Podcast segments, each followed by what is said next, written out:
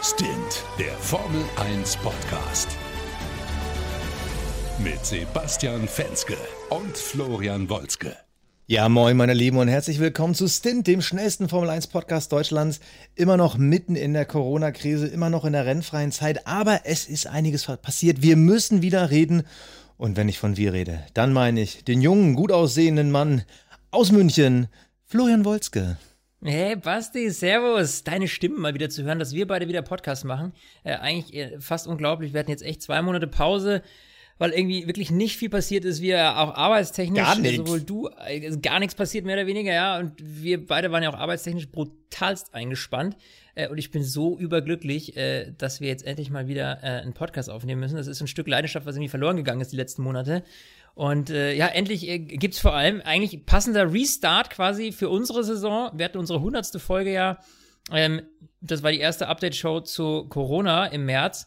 Äh, unsere Jubiläumsfolge leider. Und jetzt ist eigentlich die passende Meldung für einen Restart. Vettel Stimmt. hört auf bei Ferrari. Unsere 101. Folge äh, widmen wir äh, unserem Sepp. Und ich muss sagen, äh, so mega überrascht war ich irgendwie nicht. Wie, ich weiß nicht, wie ging's dir? Boah, doch, also mich hat es schon ein bisschen geschockt. Also, es waren zwar irgendwie immer komische Verhandlungen, Geschichten, die man irgendwie gelesen und gehört hat, aber doch, ich war schon so, okay.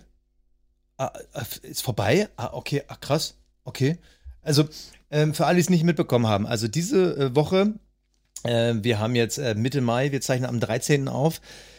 Diese Woche wurde bekannt, dass Sebastian Vettel bei Ferrari nicht verlängert. Das heißt, Ende der Saison 2020 hört Sebastian Vettel bei Ferrari auf. Da gab es äh, eine offizielle Pressemitteilung von Sebastian Vettel und danach ging viel los. Wir wissen wohl, wer der Nachfolger wird, was wird aus Vettel und äh, da ist einiges zu talken. Wollen wir mal, Ja, einfach, wollen wir mal rein, lass mal Spring- reinspringen in diese Pressemitteilung. Ja, Äh, ich, das- ich fand's mega krass.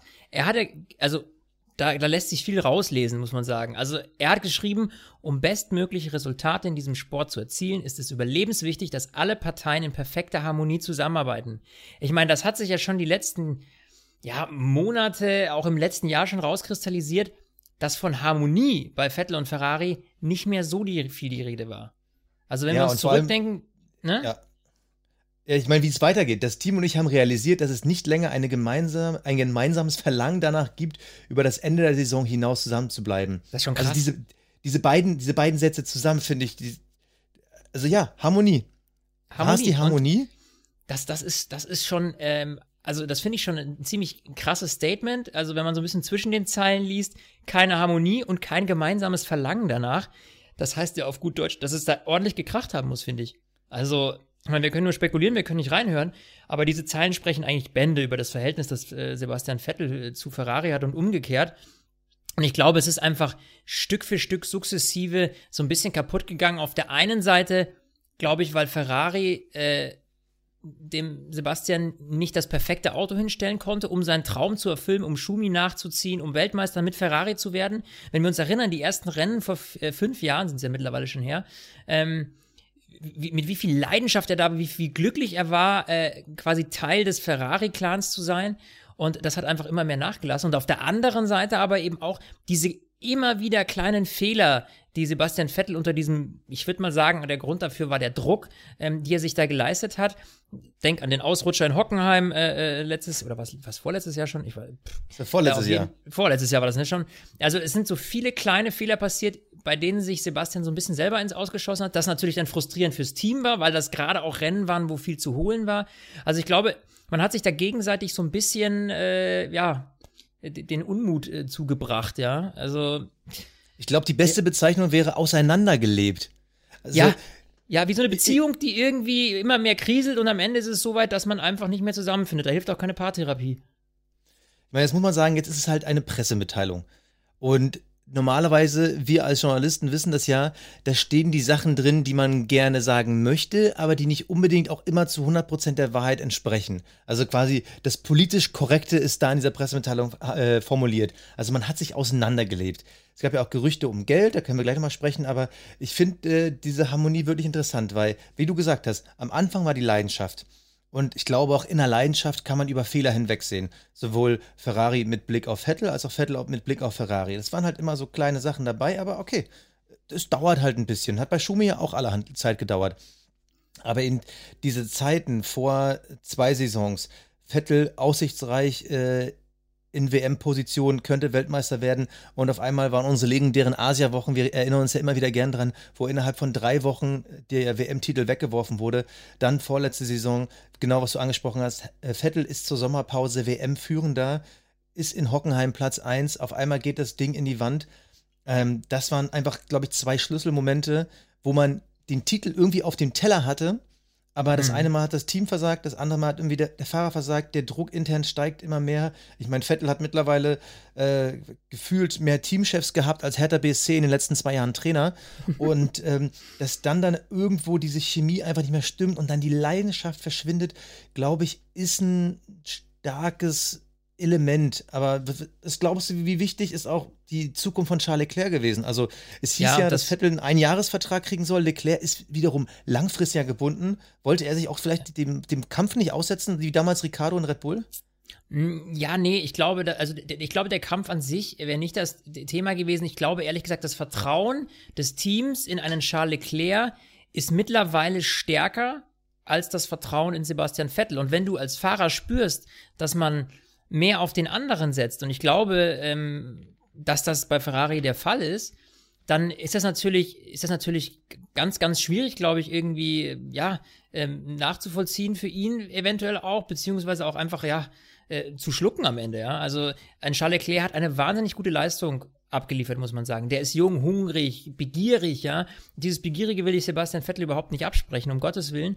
Aber ich glaube, dass natürlich ein so starker Teamkollege, der deutlich jünger ist und der natürlich auch, das hat sich rauskristallisiert, für Ferrari die Zukunft bedeutet, einfach ein, ein sehr, sehr krasser Gegenspieler ist. Und ähm, weißt du, wenn, wenn dein Chef am Ende dir sagt, du, ähm, pff, ja, äh, schön mit dir, läuft super, alles, alles toll und äh, auf der anderen Seite aber halt irgendwie viel mehr Feuer dem Jüngeren gibt. Ich glaube, das ist so ein bisschen äh, frustrierend. Ich glaube, das ist so, wie wenn du in einem, im, Job als, als äh, älterer Mitarbeiter irgendwie dann äh, Stück immer weiter Kompetenzen abgeben musst und die Jungen ziehen nach. Das ist auch schwierig, ja. Und äh, ja, ich glaube, dass das einfach auch ein Stück weit da natürlich mit reinspielt, klar. Also wenn du weißt, okay, die setzen zu 100 Prozent irgendwie auf einen jungen Fahrer und, und du kommst irgendwie da nicht mehr so rein. Also du bist nicht mehr die klare Nummer eins. Ich glaube, das ist auch das, was Vettel so ein bisschen gebraucht hatte. So zu wissen, ich bin äh, der goldene Reiter hier bei Ferrari, ähm, dann wäre das natürlich einfacher. Aber da er, glaube ich, selber realisiert hat, dass er das nicht mehr hundertprozentig ist, kann ich das schon nachvollziehen. Ich bin zu 100% bei dir und ich habe mich auch im Vorhinein, äh, in der Vorbereitung auf die Folge, habe mich auch gefragt, wenn ich jetzt Ferrari-Chef wäre, würde ich anders entscheiden oder hätte ich anders entschieden, hätte ich irgendwie versucht zu kämpfen, nee, Vettel, komm, wir machen noch mal ein Jahr und ein Jahr Option und so. Und ich glaube, ich hätte mich zu 100 Prozent auch dafür entschieden. Äh, gut, wir wissen natürlich jetzt nicht, welche Seite jetzt äh, als erstes gesagt hat, okay, dann lassen wir es.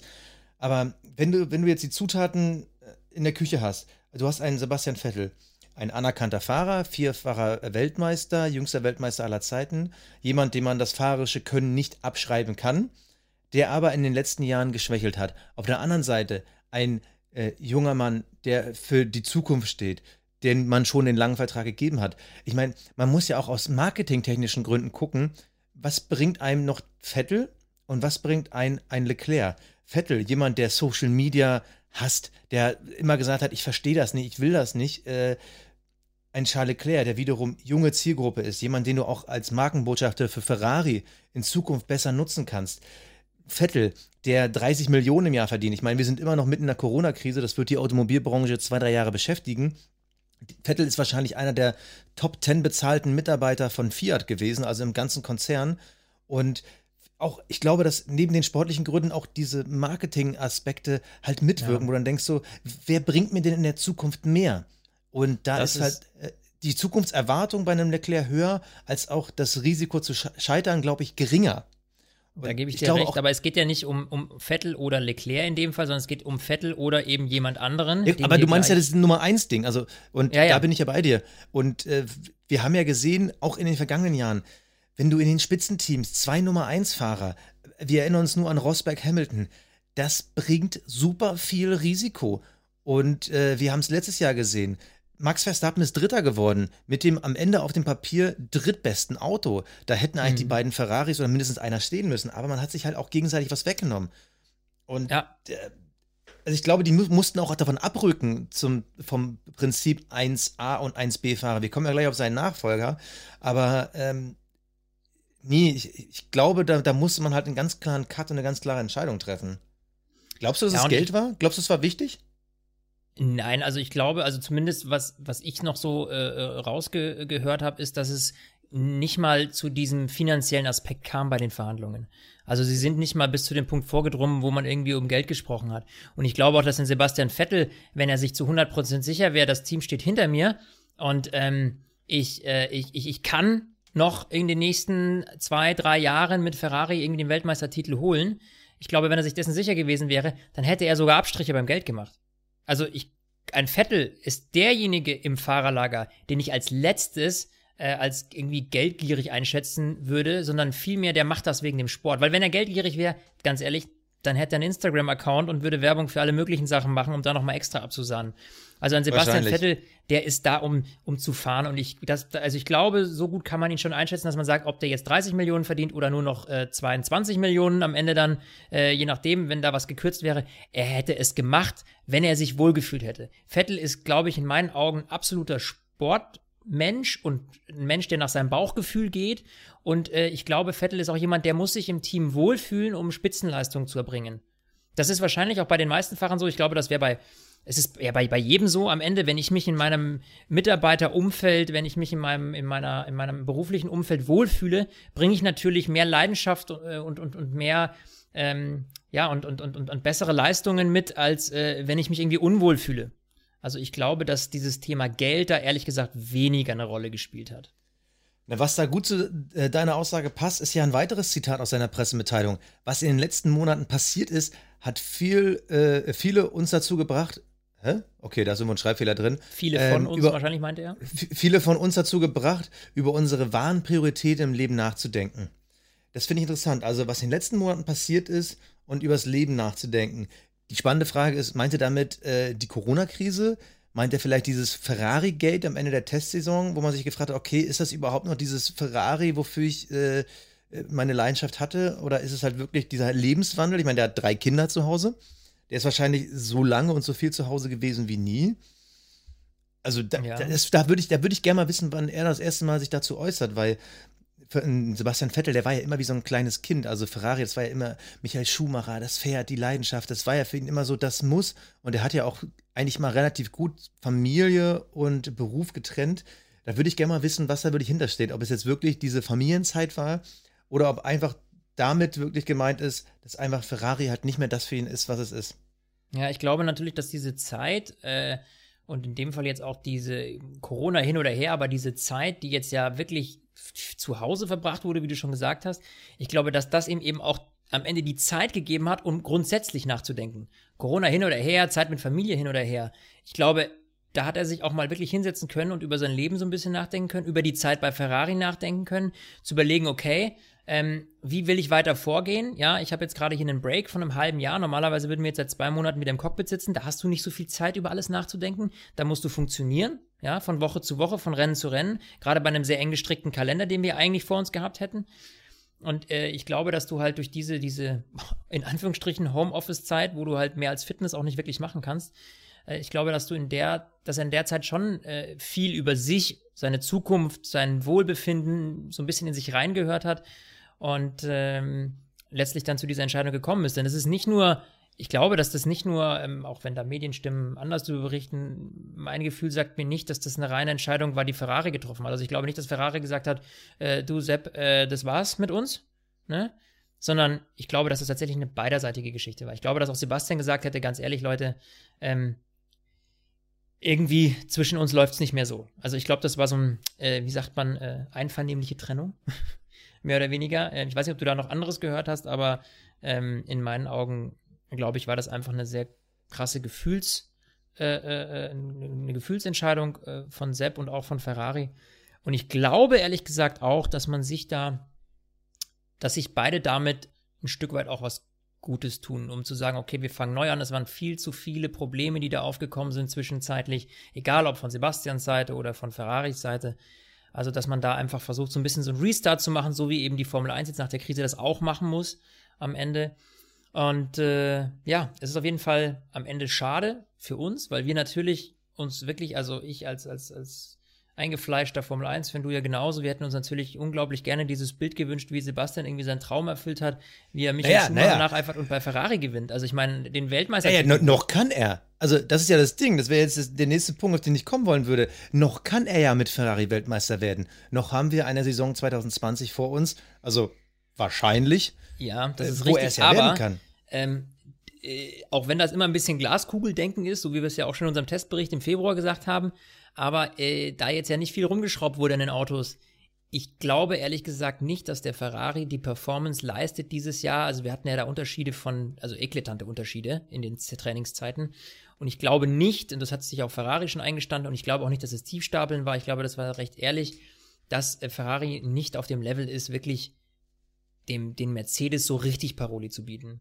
Ja, vielleicht sage ich das jetzt auch mit dem Hintergrund, dass wir uns immer vertan haben. Von Jahr zu Jahr war unsere Testeinschätzung nicht das, was am Ende mal rauskam. Und und sagt das deswegen, damit es vielleicht dann doch andersrum ist. Ja, aber äh, nee, also ehrlich gesagt glaube ich glaube ich es nicht und äh, ich glaube auch Sebastian denkt das nicht. Also, mach uns mal nicht klein. Also, wir haben die letzten Jahre sehr prophetisch gesagt, dass Lewis Hamilton Weltmeister wird. Also, also prophetisch ja, geht er ich war immer mehr. für die Kleinen und Schwachen. Ja, genau. Also ich bin, ich bin gespannt, weil ich, mein Gefühl sagt mir, wir werden dieses Jahr einen anderen Vettel erleben. Ich glaube grundsätzlich, dass die Performance von Ferrari so ist, wie du sie einschätzt. Ich kann mir aber vorstellen, dass wir einen anderen Vettel erleben. Ich glaube, wir werden wieder einen er- erleben, der sehr leidenschaftlich ist, der äh, sogar vielleicht weniger Fehler macht als vielleicht die letzten Jahre. Oh Gott, da sind schon wieder so viele Konjunktive drin. dadurch. Ich, ich kann mir vorstellen, dass der Druck bei ihm weg ist. Dass er dann jetzt im Genießermodus sein wird, wo er sich sagen kann, hey, einmal mache ich es noch, einmal nochmal das Pferd, einmal nochmal vielleicht Monster, wir wissen es ja nicht, einmal nochmal den roten Anzug. Ich glaube, er wird es auch in irgendeiner Form genießen. Und dann werden wir sehen. Ja. Dann werden wir sehen. bin schwer gespannt. Aber- Aber, äh, es gibt ja noch jemanden, also das hatten wir die ganze Zeit angeschnitten. Die Frage Ja. ist natürlich, wer folgt Wer ihm nach? Und das hat mittlerweile schon so die Runde gemacht, dass die meisten von euch das wahrscheinlich auch schon wissen. Ähm, und zwar ist es Carlos Sainz, der von McLaren. Carlos Sainz Junior, du weißt, ich bestehe auf das Ja. Junior. Okay, okay. Der rüberwechselt äh, von McLaren zu Ferrari. Guter Move oder schlechter Move? 1B oder zweiter Fahrer? Das ist die spannende Frage. Ich bin mir ehrlich gesagt innerlich noch nicht ganz sicher. Ich, ich glaube, wir sind beide Science-Fans, weil das irgendwie ein nice Dude. Ähm, hat letztes Jahr auch ganz gute Erfolge geleistet. McLaren wieder so ein bisschen diesen Aufwind gegeben. Ähm, am Ende sogar Platz 6 in der WM geworden, also Mr. Best of the Rest. Eigentlich auf dem Papier klingt das, wenn man kurzfristig guckt, ganz gut. Aber er war jetzt nie der Überfahrer. Also, wir blicken nur mal zwei Jahre zurück. Da war sein Teamkollege, ein gewisser Nico Hülkenberg. Da, gegen den hat er verloren. Und letztes Jahr hat er sich gegen einen Rookie durchgesetzt. Ansonsten waren jetzt die internen Erfolge nie überkrass. Tendenz zeigt zwar nach oben, also wie gesagt, letzte Saison bei McLaren war relativ gut. Am Ende sogar in Brasilien das erste Mal aufs Podium gefahren. Mhm. Ich meine, gut, war ein besonderer Grand Prix, aber also es zeigt stark nach oben. Aber ist er einer von den Großen aus der Generation Verstappen, Leclerc?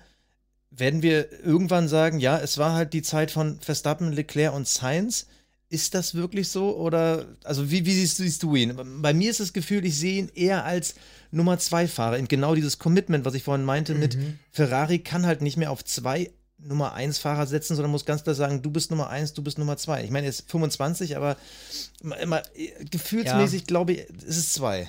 ich glaube, man weiß halt einfach, oder man ist sich ja sicher, dass Charles Leclerc die Nummer eins ist. Also ich glaube, das will man ihm auch ganz klar mit diesem, mit diesem, mit diesem Schachzug so ein bisschen mitteilen.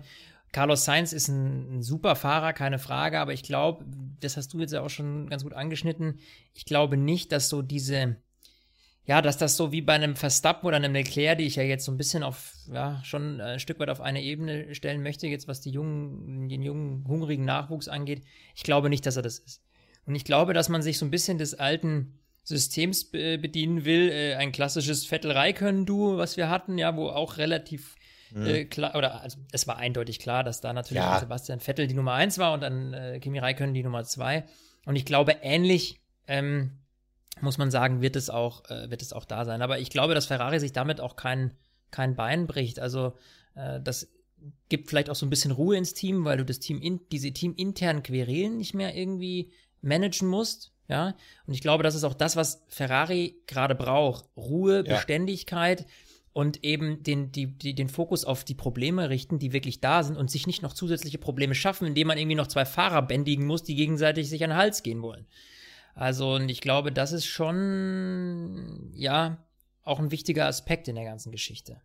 Ich finde den Aspekt ganz interessant, weil du, du sprichst da was an. Vettel war auch jemand, der auch gerne auch mal öffentlich genörgelt hat, der auch dann mit seiner Leidenschaft, was wir als Fans mögen, aber auch so ein bisschen Unruhe reingebracht hat. Ich meine, äh, erinnern wir uns an Kanada zurück, äh, wo Vettel ja der Sieg in irgendeiner Form schon auch weggenommen wurde und danach rennt er erstmal ins äh, Ferrari Home statt äh, zur Podiumsverleihung. Ja. Das ist natürlich, was Fans sehen wollen, da ist Stimmung drin, aber er hat dann auch immer schnell dann auch danach genörgelt oder auch wenn das Team ja. nicht ganz so performt hat. Und das ist natürlich dann auch immer wieder der Stunk. Und Ferrari hat eben das Problem, dass die eben nicht so wie damals mit ihrem ja, fast schon Messias äh, Michael Schumacher, der dann irgendwie die Familie dann irgendwie organisiert hat, zusammengehalten hat, dazu noch ein Ross Braun, der dann den, den Vater gespielt hat, ähm, sondern dass man dann halt eben so ein wilder Haufen ist gefühlt und ja. dass dann die Unruhe, die ein Vettel reinbringt, das dann auch nicht besser macht. Und da glaube ich, dass ein Science eher auch die Generation ist, äh, political correct, der sich dann eher zurückhält, der jetzt dankbar sein muss. Also das kann Klar. man ja schon so sagen, äh, also der dankbar hier, sein glaub, muss, dass er zu Ferrari geht. Äh, unabhängig davon, wie die Leistung von Ferrari dieses Jahr wird, ich glaube generell für Ferrari fahren zu können, ist ja auch ein Zeichen, egal ob man jetzt Nummer 1 oder 2 Fahrer ist, aber dass einem, naja, dass einem einfach extrem viel zugetraut wird. Also du bist, ja. ein, bist auf jeden Fall, wenn nicht Nummer 1, dann zumindest in den Top 3 irgendwie vertreten. Äh, und du hast auf jeden Fall die besten Karten mit Ferrari oder bessere Karten als jetzt noch äh, bei McLaren, würde ich mal behaupten. Ähm, und insofern glaube ich, dass das also für Carlos Sainz auf jeden Fall natürlich ein, ein super Sprung ist, äh, den er da macht. Und äh, damit macht er auf jeden Fall nichts falsch. Und wer weiß, Nummer 1, Nummer 2 Fahrer hin oder her, er hat auf jeden Fall zumindest mal das gleiche Auto. Und das heißt, er kann sich beweisen. Hättest du gern jemand anderen gesehen? Äh, ich hab, da habe ich ehrlich gesagt, äh, ich war immer noch, ich war im Kopf so, hat sich mein Kopf um Vettel gedreht, dass ich da mir überhaupt keine Gedanken gemacht habe, wer jetzt bei Ferrari irgendwie die bessere, bessere Position hätte. Also ich meine, ein, Danny Ricciardo hätte ich irgendwie auch cool gefunden, aber ich, hätte ich, ich, hätte mich auch über Ricciardo gefreut, aber ganz ehrlich, nein, also nee. nie. Also mhm. wofür? Also dann hättest du auch Kimi holen können. Ja, aber ich glaube, der kriegt kein Revival mehr. ja, oder Mick Schumacher zu früh? Ja. Also, ähm, den hättest du ja. natürlich sich rantasten lassen können, weil der hättest ganz ja, klar gesagt, Leclerc als eins. Richtig. Macht aber, glaube ich, mehr Sinn, tatsächlich den äh, ins Team zu holen mit dem Wechsel auf das neue Reglement. Also ich glaube, damit er sich einfach direkt an mm. das neue Auto gewöhnen kann. Also ich könnte mir vorstellen, dass das frühestens ab 2022 irgendwie jetzt eine Option wäre. Ja gut, aber der Vorteil ist ja, wenn du schon ein Jahr früher da bist, du lernst das Team und die Abläufe besser kennen und musst dann im Jahr darauf ja nur ein neues Auto lernen. Also ich glaube, ja. von der Eingewöhnung her ist es eigentlich besser so. Ja. Ja, ist richtig, aber willst du, willst du wirklich zwei so extrem junge Fahrer haben? Weißt du, ich meine, jetzt hast du eine gewisse, du weißt jetzt zumindest mal nach diesem ganzen Hin und Her, ich habe mal kurz Verschnaufpause. Ich kann mich aufs Auto, ich kann mich auf die, auf diese ganzen Geschichten konzentrieren und muss mich nicht um zwei Fahrer irgendwie konzentrieren.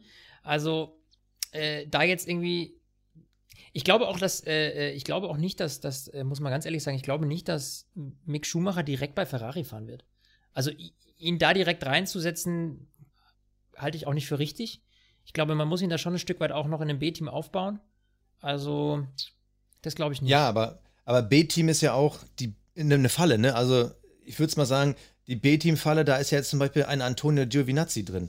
Also der ist ja bei Alpha eigentlich der Kandidat, den man eigentlich hätte hochziehen ja schon fast müssen zur nächsten Saison, weil er dann äh, mit zwei Jahren durchgängig solider Erfahrung dann hätte zeigen können, ja, alles klar, ich bin ready für Ferrari. Das ist jetzt zum mhm. Beispiel der große Verlierer in der Runde. Ja, also, ist richtig, aber ein Antonio, Antonio Giovinazzi darf man auch nicht außer Acht lassen. Ist natürlich äh, marketingtechnisch, äh, bringt der natürlich nicht so viel Hype mit wie ein Mick Schumacher. Ein Mick Schumacher hat ja einfach schon mal auf Grund auf den, äh, den Namensbonus, unabhängig von seiner Leistung, ja. Das ja, heißt, nee, ich meine ja im Vergleich zu Science. Also, Ach so, jetzt meinst äh, du, ja, ja, ja. Also Giovinazzi ist Italiener. Also, ganz ehrlich, du, hättest weiß, du den geholt? Wer, wer weiß, ob das nicht äh, vielleicht auch auf der Liste stand und aus irgendwelchen anderen Gründen diese ganze Geschichte nicht geklappt hat. Ist natürlich ein Szenario, ganz klar, ja. Ähm, ist, ist ein Szenario, über das man nachdenken kann, klar. Weil ich, ich bin ja gerade schockiert, ich musste gerade nochmal nachgucken. Giovinazzi ist schon 26. Der ist ja älter als Sainz. Das ist mir gar nicht mehr äh, bewusst gewesen. Finde ich ja interessant. ich, ich wollte gerade sagen, also äh, der wird im Dezember 27 und wenn das, äh, also dieses Jahr wird das ja ganz klar nicht und wenn nächstes Jahr Sainz kommt, dann ist er dann irgendwann schon 28. Also dann ist der auch jetzt dann irgendwann keiner mehr, den sich Ferrari holen sollte, außer er wird jetzt irgendwie überragend.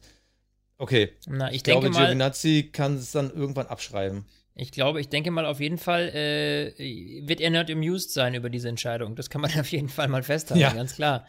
Ähm, aber gut, also ich bin auf jeden Fall wahnsinnig gespannt, wie sich das jetzt entwickelt äh, bei, bei Ferrari. Ähm, da bin ich echt, äh, ja, mal gucken, ob das so klappt. Wobei ich jetzt weniger Hürden sehe als noch vorher mit Vettel. Und da stellt sich jetzt natürlich nur die Frage, äh, jetzt haben wir viel über Ferrari und, und die Nachfolger gesprochen, aber wohin oder was macht Sebastian Vettel? Aktuell gibt es da natürlich, äh, wie immer in solchen Fällen, eine riesengroße Gerüchteküche. Wer weiß, ob, wenn ihr diesen Podcast hört, nicht schon äh, irgendwie fix äh, was äh, äh, raus ist. was wir auf jeden Fall bislang wissen, ist, ähm, oder was, was heißt wissen, was ein Gericht, ein Gerücht einer, einer, einer österreichischen Motorsportzeitschrift besagt, nämlich, dass Vettel eventuell äh, bei McLaren unterschreiben wird, diese Woche noch. Ja, äh, Motorprofis.at also, schreibt Vettel Wechsel zu McLaren Mercedes. Also. Ich, vielleicht machen wir uns auch zum Affen, wenn wir darüber reden und übermorgen ist der Vertrag unterschrieben und wir zweifeln da noch dran, aber. Äh, Vettel sagt, er überlegt, was wirklich wichtig ist im Leben. So, das klingt erstmal nach, ähm, ich mache jetzt erstmal Feierabend. Familie und Garten, ja. Genau so klingt das. Ähm, deswegen ist das natürlich jetzt extremer Widerspruch, aber wer weiß, aus welchen Kreisen die das jetzt schon wieder haben. Also, das ist natürlich hochspekulativ, aber würde er mal angenommen, rein hypothetisch, würde sich Sebastian damit einen Gefallen tun, zu McLaren zu gehen? Also unter einer Bedingung, wenn McLaren irgendwie äh, schon den Schlüssel gefunden hätte. Also, wenn McLaren die Perspektive hätte, dann spätestens zum Reglementwechsel, äh, wir reden ja nicht mehr von 2021, sondern dann von 2022, wenn sie dann den Schlüssel hätten, um dann WM-Kandidat zu sein, wäre es mhm. natürlich ein Mega-Move, weil wiederum McLaren ja zu Vettel passt. Und zwar in der Hinsicht, weil Vettel halt ein Formel 1 Nostalgiker ist. Der ist ein Formel 1 Romantiker. Das ist ja auch diese Verbundenheit zu Ferrari gewesen. Da würde natürlich ein McLaren gut passen mit der Tradition, aber also du würdest da noch eine Saison fahren unter den alten Bedingungen, wo halt ganz klar ist, Vettel wird hinterherfahren. Mehr als WM Platz 6 oder 7 wäre dann nicht drin. Und dann musst du hoffen, dass mit dem Reglementwechsel ein Jahr später McLaren auf einmal Titelkandidat ist. Das wird eine mhm. riesen Herausforderung. Und wir dürfen nicht vergessen, dann wäre das Jahr 2022. Dann ist äh, Sebastian Vettel auch schon 35 Jahre alt. Das ist nicht ein unmögliches Alter für einen Rennfahrer, aber die traditionelle Prime, also der Höhepunkt der Karriere von einem Rennfahrer, ist normalerweise Ende 20, Anfang 30. Also äh, man müsste jetzt nochmal nachgucken. Ich glaube eher die ältere Generation ab 80er, 70er, 60er Jahre äh, aufwärts, da hatten wir auch Rennfahrer, die halt dann auch schon mal äh, Ende 30, ich glaube sogar einige Anfang 40 waren. Aber wenn wir jetzt einfach mal gucken, was in den letzten zwei, drei Jahrzehnten passiert ist, äh, no way. Also ich ja. glaube, Michael Schumacher war mit 34 oder 35 hat er seinen letzten Titel geholt. Und dann hat man ja gesehen, obwohl das Auto gar nicht mehr so schlecht war, damals war ja der Konkurrenzdruck mit äh, Alonso. Also irgendwann fehlt dir dann auch die Anpassungsfähigkeit und die Leistungsfähigkeit in diesem hochkomplizierten Sport mitzuhalten. Und also, um auf den Punkt zu kommen, ich weiß nicht, McLaren wäre irgendwie geil, weil wir dann Vettel irgendwie behalten könnten. Aber ich kann es Ja. mir nicht vorstellen. Ja, das ist echt kurios. Und äh, man muss auch dazu sagen, ähm, dieses österreichische Blatt ist ja nicht das einzige, das irgendwie super gute Connections eventuell hat. Und mich wundert ehrlich gesagt, dass sie bislang die einzigen sind, die diese Theorie rausgehauen haben und da noch keine, ja, noch kein anderer auf diesen Zug aufgesprungen ist. Also der 1. April ist schon ein bisschen her. Daran kann es also nicht liegen. Äh, aber äh, who knows? Also wenn, dann werden wir es wahrscheinlich relativ bald erfahren, muss man sagen. Ähm, und ich weiß schon, wenn ich diesen Satz sage, dass wir uns wahrscheinlich in den nächsten Tagen eine WhatsApp schreiben, so, hey Flo, guck mal hier die News. da ist das Ergebnis. Aber äh, ja, ich Also mittlerweile schreiben es auch schon mehr. Also mittlerweile schreibt Ja? auch Bild T-Online. Ähm, Aber sie beziehen sich alle auf die, oder? ähm, ich bin gerade parallel äh, am gucken. Naja, aber also es, das wäre natürlich eine. Nummer. Aber ganz ehrlich, das wäre doch auch ein brutaler Abstieg. Also, wenn ich jetzt mal überlege, also Michael Schumacher hört damals bei Ferrari auf, äh, beendet seine Karriere, kommt dann wieder mit Mercedes für ein neues spannendes Projekt, wo du halt weißt, okay, wenn Mercedes reinkommt, die fahren jetzt nicht ganz hinten mit. Das waren natürlich keine Top-Jahre, die ersten drei, aber er hat auch Grundsteine für die Zukunft gelegt. Und der war irgendwo bei der Musik. Ein McLaren, da wirst du halt nie bei der Musik sein. Da Ja, wirst du immer know. tendenziell gucken, ob du äh, ins Q3 kommst. Ja, aber, aber das gilt auch nur noch bis nächstes Jahr. Eh, 2022 werden die Karten komplett neu gemischt. Und da muss ich dir ganz ehrlich sagen, wer weiß, wer da irgendeinen krassen Trick wieder rausgefunden hat und deswegen äh, vorne wegfährt. Also ich glaube, für 2022 kann sich niemand so richtig sicher rein, zumindest von den vorderen vier Teams. Ganz ehrlich, wer da den Schlüssel hat, auch was man auch nicht außer Acht lassen darf, ist jetzt, ähm, ist jetzt ein bisschen äh, äh, andere Thematik, aber äh, was ist mit, mit Racing Point? Also, äh, wenn die jetzt dann erst Martin werden und wenn da richtig investiert wird, die wollen auch vorne mitfahren, wer weiß. Wenn die natürlich einen super äh, Trick gefunden haben, wie sie weiter vorne mitspielen können, ganz ehrlich, dann kann das sich 2022 alles ganz anders ausschauen und dann heißt es auch nicht äh, zwangsläufig, dass Mercedes noch so dominant ist wie jetzt. Und ich könnte mir schon vorstellen, also auch wenn wir die Entwicklung von McLaren sehen, die haben jetzt echt einen guten Job gemacht bislang, dass das so ein bisschen der Wendepunkt sein könnte. Also nächstes Jahr klar, das wird eine Durststrecke, relativ sicher, aber auf jeden Fall 2022, da ist alles offen. Und ich glaube, das muss man schon auch mit in diese Entscheidungsfindung mit einbringen, dass man bedenken muss, okay, er spekuliert vielleicht auf 2022, um zu gucken, äh, wie, äh, ja, wie, wie wird das da werden, ne? Aber, aber er ist dann 34, wird 35. Also Bild, Bild äh, sagt, äh, sie haben aus äh, inneren Kreisen, das er wohl schon länger äh, da verhandelt, weil es ist quasi der Cockpit-Tausch mit Sainz und äh, vor allem die Zusammenarbeit mit Teamchef Andreas Seidel. Das ist natürlich eine interessante Mischung, weil Andreas Seidel ja bei McLaren ja einen neuen Schwung reingebracht hat. Ich glaube, das ist so eine Vertrauensbasis, die würde Vettel gefallen. Ja. Aber Ja. also ich glaube, wenn er das macht und er wird nicht ansatzweise irgendwie erfolgreich sein oder mindestens dem äh, Verfolger Best of the Rest Feld vorwegfahren, dass er dann wirklich an seinen Errungenschaften sägt. Also Vettel, wir haben es vorhin gesagt, vierfacher Weltmeister, der jüngste Weltmeister aller Zeiten. Der war damals outstanding. Alle dachten so, wow, okay, der nächste Schumi und der wird alle Rekorde brechen. Jetzt äh, äh, sieben Jahre fast nach seinem letzten WM-Titel sehen wir schon wieder ganz anders drauf. Und wenn der jetzt hinten rumgurkt, oh, ich, Ich weiß es aber, nicht, ich, aber der Punkt ist, Fakt ist, ich find's jetzt, geil. Ja, ich finde es auch mega geil und der Punkt Eigentlich ist finde ich auch, geil. was man jetzt betrachten muss, ist natürlich auch, wenn Vettel jetzt geht, dann geht er frustriert. Ja. Er geht nicht mit einem Lächeln. Höchstwahrscheinlich nicht. Außer irgendwas Verrücktes passiert jetzt noch diese Saison. Aber prinzipiell geht er mit einem schlechten Bauchgefühl. So, ich habe Ferrari, eigentlich mein Traumteam, verlassen. Ich bin mies gelaunt, weil irgendwie die Zusammenarbeit überhaupt nicht funktioniert hat. Also er geht ohne dieses Erfolgsgefühl so, so wie Nico Rosberg, der es ehrlich gesagt im Nachhinein, jetzt muss man wirklich auch sagen, äh, einzig richtig gemacht hat, der stand auf Ja. seinem Zenit und hat gesagt, ich gehe jetzt mit diesem geilen Foto, wo ich diesen Pokal hochhalte, wo ich von allen gefeiert werde, da hau ich ab. Da mache ich eine Binsen. Ja, weil ich glaube, dieses Gefühl zu haben, irgendwie, pff, ah, jetzt irgendwie haben, haben wir uns so gegenseitig voneinander entfernt, wir haben uns gegenseitig rausgenörgelt und jetzt muss ich halt irgendwie gehen und alles ist miesepetrig. Das, das ziehst du ja ewig mit. Und ich glaube schon, dass man so ein gewisses Erfolgserlebnis vielleicht sich wünscht, ähm, auch wenn äh, die Chance dazu jetzt erstmal nicht so groß ist, aber zumindest um irgendwie, irgendwie neutral, wenn schon nicht mit einem großen Sieg, dann irgendwie neutral gehen zu können. Also, Ja, du bist dann nicht der, der von Leclerc rausgedrängt wurde. Ja, eben. Der Du bist ja immer derjenige, der war mal gut in seiner Jugend und dann ist er irgendwie abgeschmiert. Das willst du ja nicht. So willst du ja nicht gehen. Also, äh, deswegen, ich, ich also so ganz unrealistisch finde ich es nicht. Ähm, wie gesagt, wir werden es in den kommenden äh, äh, Tagen irgendwann höchstwahrscheinlich erfahren, denke ich, weil äh, das ist natürlich ein, da wird nicht lange, äh, die werden uns nicht lange spekulieren lassen, ja, und die Medien auch nicht. Also insofern äh, gehe ich mal davon aus, dass das äh, da bald eine Entscheidung ist. Was ich übrigens ganz spannend fand, war natürlich äh, äh, Toto Wolfs Aussage, den haben sie natürlich auch angeklinkelt und gefragt, ja, wie sieht's denn eigentlich aus? Äh, Sebastian ist ja auf dem Markt, schon gehört. Äh, und der hat sich natürlich auch dazu geäußert. Und äh, warte, jetzt muss ich mal ganz kurz, dass ich nicht, äh, äh, was, was hat er geschrieben? Er hat gesagt, mit Blick auf die Zukunft sind wir in erster Linie gegenüber unseren aktuellen Mercedes-Fahrern zu Loyalität verpflichtet. Schon mal richtig. Aber wir können diese Entwicklung natürlich nicht außer Acht lassen. Es ist natürlich schon wieder ein geiler Flirt, so ein bisschen. ja. Klassischer Toto. Klassischer, Klassischer Toto. Toto, einfach mal so, lass mal so ein bisschen, lass mal so ein bisschen Samen streuen. Mal gucken, was dann kommt. Ja. Ne?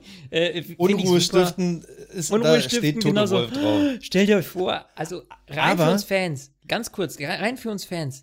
Stell dir vor, Hamilton, Vettel, gleiches Auto, gleiches Team. Das wäre marketingtechnisch der absolute Oberburner.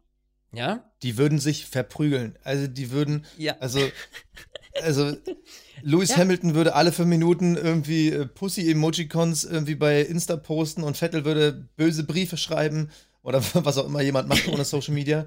Mit Fehler Äh, und Tinte.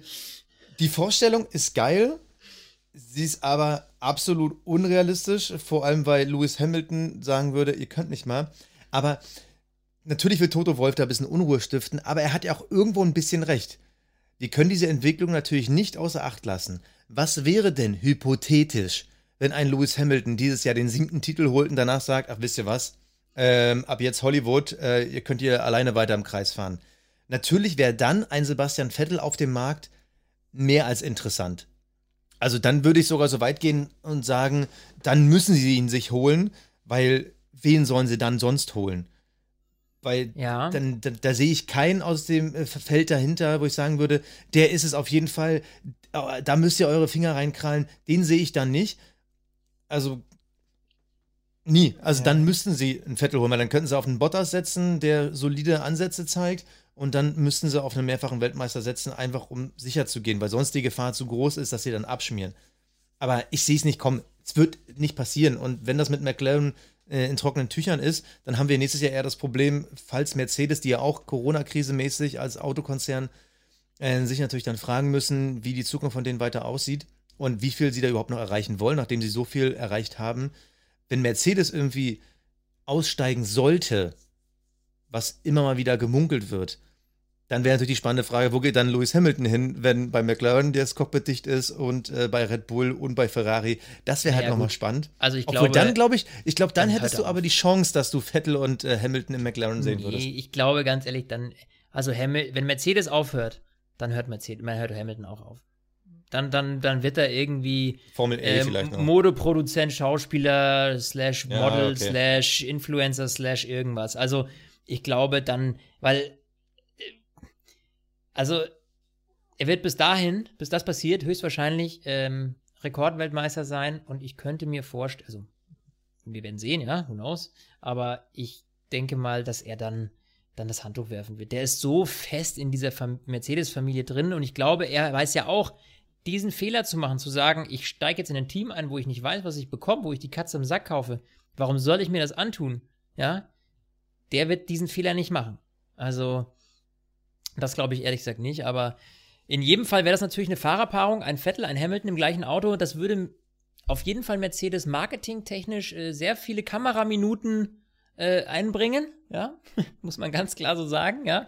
Lass, ob- lass es uns sein, das wird nie passieren. Es wird Komm, nie passieren. Aber es wäre ein Träumchen, ganz ehrlich, für uns Fans ist Ja, ja ein Traum. klar. Also, Mega. aller Liebe, wie geil wäre das? Stell dir das vor, Mann. Endlich das, der Kampf der Giganten mit den gleichen Waffen.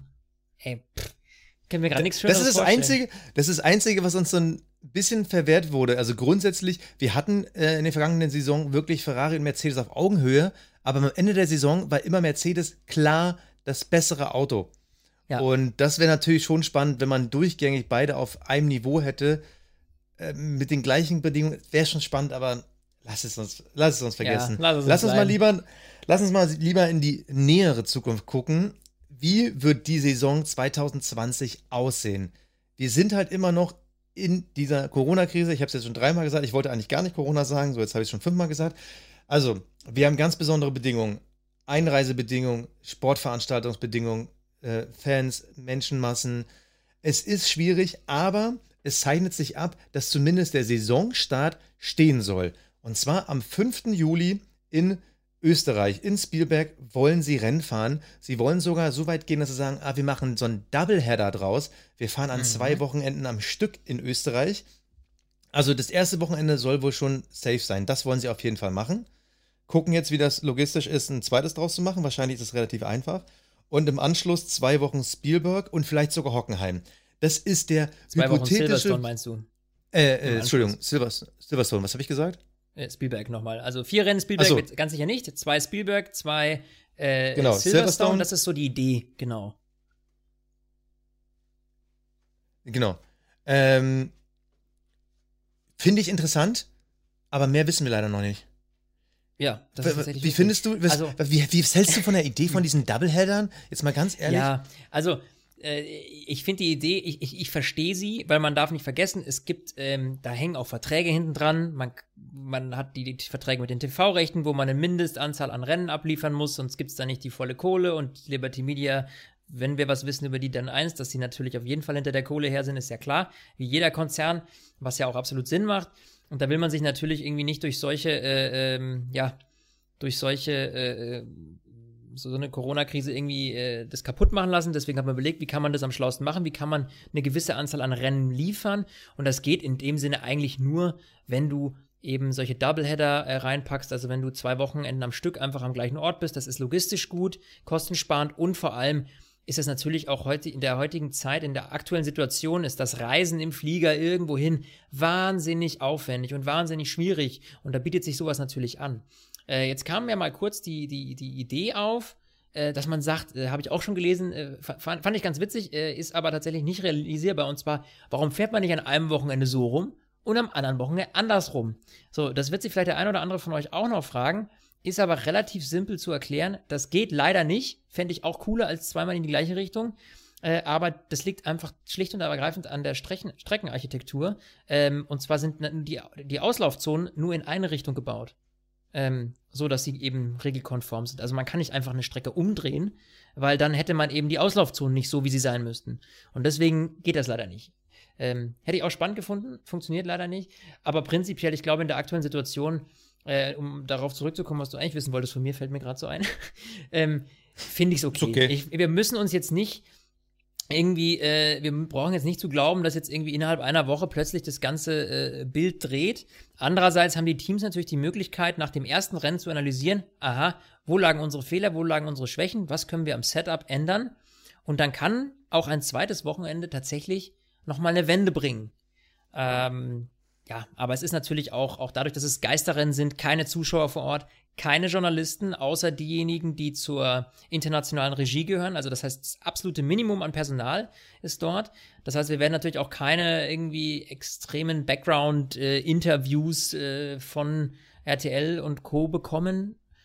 Ähm, ja, und so diese ganze Maschinerie, diese Vorberichterstattung im Fahrerlager, weißt du, dieses ganze, was man immer so, was zu diesem ganzen Zirkus mit dazugehört, das ganze drumherum, das fehlt natürlich. Hier geht's jetzt rein ums Racing. Ähm, ich finde es okay. Ich weiß nicht, ähm, auch, auch für uns podcast-technisch, wenn jetzt zwei Rennen ähnlich ablaufen, ähm, da bin ich mal gespannt, was wir da so zu erzählen haben. Aber was, was geil wird, Max Verstappen hat die letzten beiden Grand Prix in Österreich gewonnen. Wenn er genauso in die Saison startet, dann ist er WM-Favorit. Dann könnte es echt ein bisschen geil werden. Also, du hast natürlich dann ganz spezielle Strecken und wenn es halt wirklich weniger sind und man sich wirklich darauf einstellen kann, da, ich glaube, das ist eine neue Form der Brisanz, die wir erleben werden. Und äh, ja, wenn es dann ein bisschen weniger Bromborium drumherum ist, ähm, werden wir irgendwann mal darüber reden. Weißt du noch damals, wie es damals diese Rennen gab, ohne Zuschauer und so? Das wird schon anders, wird auch irgendwas fehlen. Und ich muss dir was sagen, mir wurde gerade schon mit der Babyflasche und dem Babyschlafsack gewunken.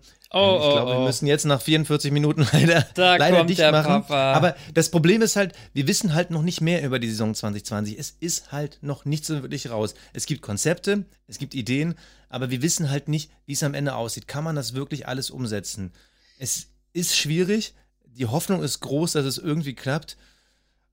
Und ich sag mal so, Anfang Juli ist doch wenigstens schon mal so ein Zeithorizont, wo man sagen kann, das kann man schon mal überblicken.